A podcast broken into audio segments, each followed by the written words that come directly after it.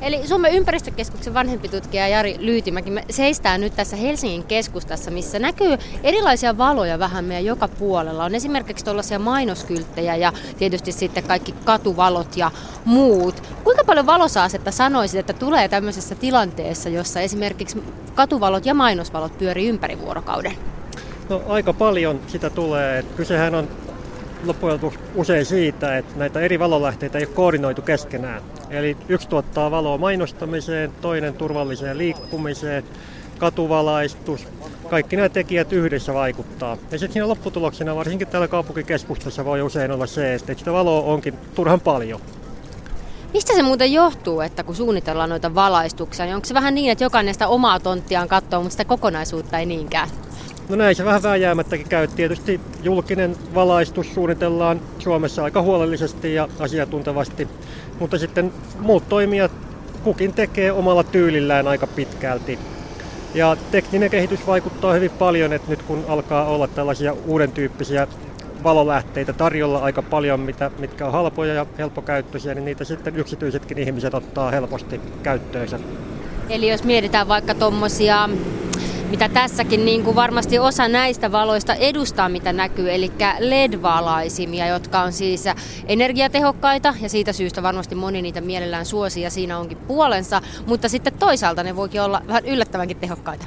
Kyllä joo, että tänä aamuna esimerkiksi huomasin, että nämä pyörän valot vaikka voi olla jo erittäinkin häikäiseviä Toki ne lisäisi pyöräilijöiden turvallisuutta, mutta pahimmillaan voi käydä niin, että se vastaan tuleva jalankulkija sitten kärsii esimerkiksi tällaisesta hyvinkin pieneltä vaikuttavasta valolähteestä. Eli mitä kaikkea pitäisi siis ottaa huomioon silloin, kun puhutaan vaikka näistä LED-valaisimista? No ennen muuta kyse on siitä, että, että hommataan oikea valo oikeaan paikkaan ja käytetään sitä oikeaan aikaan.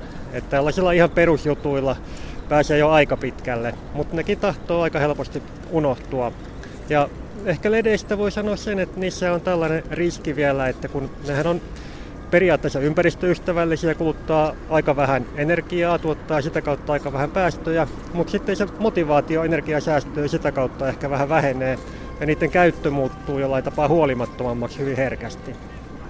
Niin, niissä on siis ö, tällaisia vähän niin kuin lieveilmiöitä ja sitten toisaalta siinä ledissä ilmeisesti myös tämä aallon pituus on vähän erilainen, että erilainen valo häiritsee ihmistä vähän eri tavalla.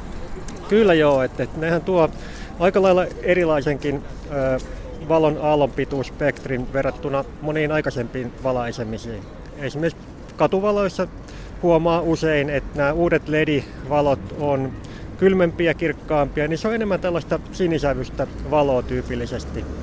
Ja tämä on eri tutkimuksissa havaittu, että se vaikuttaa voimakkaammin ihmisen ja muiden luonnonvaraisten eliöiden biologiaan tällainen sinisävyinen valo. Eli periaatteessa silloin tämmöiset niin sanotusti vähän vanhanaikaisemmat keltaiset valot voisikin olla toimivampia? No tässä mielessä kyllä, että sitten tietysti tullaan taas tähän niin energiapuoleen, että nämä on e, vanhanmalliset valot, varsinkin hehkulamputhan, nehän muuttaa energian pääasiassa tai sähkön pääasiassa lämmöksi. Et siinä mielessä ledit on hyviä, että saadaan sitä valoa sinne, missä tarvitaan aika tehokkaasti. Mutta kyse on just siitä, että, että missä sitä tarvitaan ja miten sitä käytetään. No, entä sitten jos mietitään semmoisia tyypillisiä vaikka suunnitteluvirheitä, mitä voi sattua, jos sit noita ledejä käytetään? Esimerkiksi taloyhtiöthän mielellään laittaa niitä nykyisin, koska ajatellaan, että toisaalta sitten valasee ison osan sitä pihaa, mutta saattaako siinä sitten käydä niin, että jos ei ota tarkkaan huomioon sitä tavallaan sen lampun esimerkiksi valon suuntaa, tai just sitä, että mikä on se teho, tai sitten vaikkapa se, että mihin aikaan se on päällä, niin tuleeko näistä sitten harmia? Kyllä, niistä hyvinkin helposti tulee. Että osin se johtuu siitä, että eri ihmisillä on hyvinkin erilaisia mieltymyksiä. Että on puhearvoista ja siinä ei aina sitten täydelliseen sopuun ole edes mahdollista päästä. Niin kuin kaikki naapurin kanssa elävät tietää. Mutta tota, kyllä sitten suunnittelu on iso kysymys, että miten suunnitellaan näitä ja toteutetaanko ne suunnitelmat. Ja esimerkiksi taloyhtiöissä ongelma voi olla se, että vaikka tehtäisiin suunnitelmat, niin siinä vaiheessa kun lamppuja uusitaan tai niitä huolletaan, niin ne hyvätkin suunnitelmat helposti unohtuu. Ja yhtä lailla yksittäisten ihmisten valaisukohteissa. Eli voi olla niin, että joku haluaa sitä mahdollisimman tehokasta valaistusta, mutta sitten joku toinen toivoisi pimeyttä. No näin on ja näitä on aika vaikea sovittaa yhteen, että tota, miten, miten tässä keskustelu sit saadaan syntymään. Ja varsinkin usein tämä keskustelu syntyy vasta sitten, kun ne valot on jo asennettu. Ja silloin se vasta vaikeaa onkin. Niin, että siinä vaiheessa huomataan ne haittavaikutukset. Kyllä joo, että toki hyödytkin tulee silloin ilmi, mutta myös, myöskin nämä erilaiset ristiriidat. Sitten toisaalta, jos mietitään niitä haittavaikutuksia, niistä osa on aika sellaisia niin kuin pitkällä aikavälillä kehittyviä tai sellaisia, jotka vaikuttaa esimerkiksi, tiedetään, että on yhteyttä unen laatuun ja on esimerkiksi tutkimuksia siitä, että miten sitten tämä melatoniinin tasot vaikuttaa estrogeeniin ja sitä kautta rintasyöpään liittyvää tutkimusta on myös tehty. No tästä on saatu yhä selvempiä viitteitä, että näitä on esitetty erilaisia hypoteeseja, että, että mihin kaikkeen valoaltistus vaikuttaa ihmisen terveyden ja, ja muun luonnon hyvinvoinnin suhteen. Ja aika monet näistä hypoteeseista on saanut vahvistusta. Ja esimerkiksi tämä rintasyöpähypoteesi on yksi, yksi esimerkki näistä, että, että tällä valoaltistuksella on todettu oleva yhteys. Yhteys itse asiassa useampaankin syöpätyyppiin. Mutta toki kyseessä on vain yksi tekijä, joka näissä vaikuttaa, että et ei meidän tämän takia kannata maailmaa pimentämään lähteä. Niin, ei varmaan kokonaan, mutta ehkä siinä on jotain asioita, joita pitäisi tällä hetkellä enemmän ottaa huomioon esimerkiksi suunnittelussa. Että tälleen, jos miettii vaikka kaupunkikeskustaa, niin voi olla ymmärrettävää, että niitä valoja on esimerkiksi ympäri vuorokauden. Mutta jos ajatellaan sit asumista, niin onko tarpeellista, että sitä valoa on esimerkiksi niin kirkkaana ihan vuorokauden jokaisena tuntina? No se on hyvä kysymys, että Suomessa on nyt jo aika pitkälti kaupunkimaisissa oloissa totuttu siihen, että, että ulkoympäristö on yöt läpeensä valaistu. Ja näin ei välttämättä tarvisi olla. Että kyllä meidän elimistö kaipaa tällaista selkeää pimeän ja valoisa rytmiä. Että se auttaa meitä nukkumaan silloin, kun on tarve lepoa ja pysymään virkeänä hereillä silloin, kun pitää olla hereillä. Palataan tähän suomalaisten suhtautumiseen näihin valoihin, niin Suomen ympäristökeskushan selvitti tätä asiaa joitain vuosia sitten, 2012, ja silloin niistä ihmisistä, jotka vastasivat tähän kyselyyn, niin 83 prosenttia oli sitä mieltä, että tätä valosaastetta on liikaa. Mitä tämä kertoo tästä tilanteesta? No ehkä sen, että kyllä tähän pikkuhiljaa ollaan havahtumassa. Et osittain sen takia, että meille tulee vaikka nyt uusia näitä ledipohjaisia näyttötauluja, kaupunkikeskustoihin ja tien varsille. Ja se on sellainen tekijä, joka tuntuu herättävän aika monet, monet huomaan, että sitä valonkäytöstä voi olla jotakin haittaakin, kun ne välkkyy ja silmissä vilisee. Mutta yleisesti kyllä voisi sanoa, että, että ei valonkäyttöä siinä mielessä pidetä ympäristöongelmana kuin montaa muuta asiaa. Et voisi verrata meluun vaikka, että sekin kesti aika pitkään ennen kuin alettiin hahmottaa, että, että melulla on jotain ihan aitoja terveysvaikutuksia. Että, tutkimuksessa on saatu selviä viitteitä siitä, että, että esimerkiksi vaikutusta on verenpaineeseen, sydäntautikuolimiin jopa. Ja nyt ollaan vähän samanlaisessa tilanteessa keinovalon suhteen. Että tällainen kokoaikainen altistus keinovalolle on myöskin ihan terveys- ja hyvinvointikysymys. Niin se on mielenkiintoista, kuinka hitaasti ehkä tämä havahtuminen joskus tapahtuu, että melustakin edelleen saattaa kuulla sellaisia sanontoja, että no, että kyllähän ihminen tottuu meluun, vaikka näin se ei toisaalta ole. Niinpä, että se on, se on samantyyppinen tekijä, että se vaikuttaa meidän elimistöön riippumatta siitä, mitä mieltä siitä ollaan.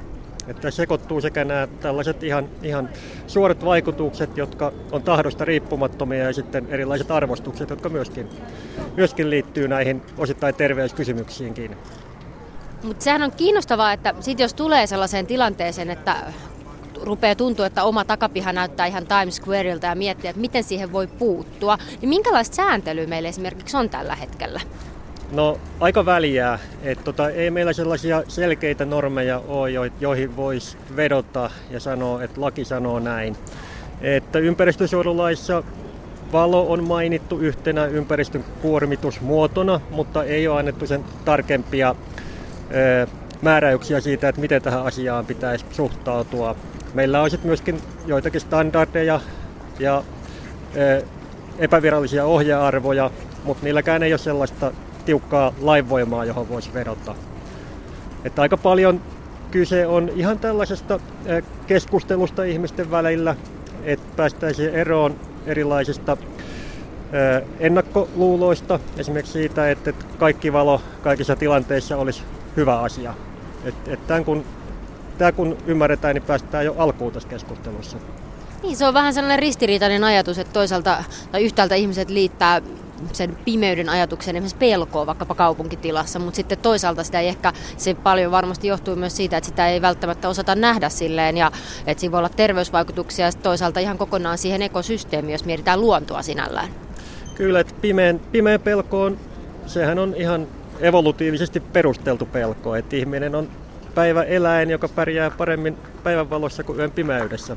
Mutta siihen liittyy myöskin paljon tällaista ihan kulttuurisesti tuotettua pelkoa, että meillä on tietokonepeleistä kauhuleffoihin, niin niissä yleensä pimeys liitetään erilaisiin riskeihin ja uhkiin. Ja nämä heijastuu sitten tähän meidän joka päiväiseen, joka öiseen suhtautumiseenkin.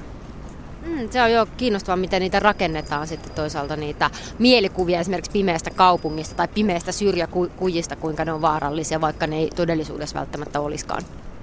Kyllä näin on. Että tota, näistähän on tut- tehty tutkimuksiakin viime aikoina esimerkiksi siitä, että lisääkö vaikkapa katu- ja tievalaistuksen vähentäminen onnettomuusriskejä tai rikoksia, niin kyllä se näyttö on, että useimmiten ei tällaista mitään rikospiikkiä tapahdu, vaikka valoja vähennetäänkin.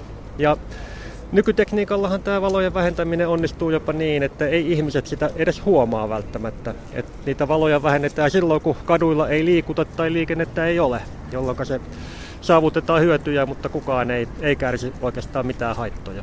Niin, tällaisia kokeiluja on musta ollut eri kaupungeissa, olisiko, jos en muista väärin, niin vaikka Porissa jotain sellaisia, että sammutetaan niitä lampuja tiettyyn aikaan vuorokaudesta esimerkiksi. Näitä kokeiluja on jo, että niitä on toteutettu hyvin ja sitten vähemmän hyvin. Että on näitä esimerkkejä, että, että aiheutetaan ehkä vähän turhaakin kärhämöintiä sitten sen takia, että ei esimerkiksi viestitä ihmisille riittävästi, että tällainen tällainen muutos on nyt tulossa, jolloin se tulee aikamoisena järkytyksenä sitten, jos on tottunut tähän, että, että valot palaa ympäri yön. No, teillä on Suomen ympäristökeskuksessa, kun näitä asioita on ajo, sitten ajoittain tutkittu ja selvitetty, niin suositeltu myös, että kaikilla ihmisillä olisi yhteiskunnassa mahdollisuus nukkua niin, että on pimeä paikka, missä nukkuu. Kuinka hyvin tämmöinen voi toteutua, jos mietitään vaikka kaupunkiympäristöä? No vaikea se on toteuttaa. Et toki tässä on kyse aika tällaisesta kunnianhimoisesta tavoitteesta tässä mielessä. Mutta voi yhtä hyvin ajatella, että ihmisellä pitää olla oikeus, oikeus tällaiseen vaikkapa luonnon hiljaiseen ympäristöön, niin miksei sitten luonnon pimeäänkin ympäristöön. Että se mahdollisuus tähän kokemukseen olisi kaikkien tavoitettavissa. Ja kyllä itse asiassa Suomessa on vielä aika hyvät mahdollisuudet siihen, että jos me pidetään ikään kuin tästä pimeydestä luonnonvarana huolta, niin sen, sen säilyminen voidaan taata. Et meillä ei ole kuitenkaan kehitys yhtä pitkällä kuin tiiviimmin asutuissa teollistuneissa vauraissa maissa, joissa se valon käyttö on jo oikeastaan riistäytynyt niin pitkälle käsistä, että, että sille ei, ei pystytä enää mitään tekemään. Niin, jos mietitään vaikka maailman metropoleja, niin se on selvä juttu, että siellä todella sitten on sellaisia alueita, missä ei oikein enää pysty tekemään. Ja sitten myös tämä mainoskilpailu esimerkiksi siitä, että halutaan pitää ne mainosvalot kirkkailla, koska haetaan myös sitä, eh, sit sitä mainostamisen etua siitä. Kyllä joo, että ei me suomalaiset varmastikaan voiteta, jos me lähdetään kilpailemaan sillä, että kenellä on kirkkaimmat valot. Et varmaan kannattaisi pikemminkin toisesta suunnasta lähteä näitä kilpailuetuja hakemaan. Ja ehkä tämä tällainen villi, hiljainen, pimeä luonto, että sehän nyt on näissä, Suomi on saanut mainetta näissä viimeaikaisissa matkailuvertailuissa vaikkapa matkailijaystävällisenä maana, niin siinä on yksi lisävaltti kyllä Suomelle.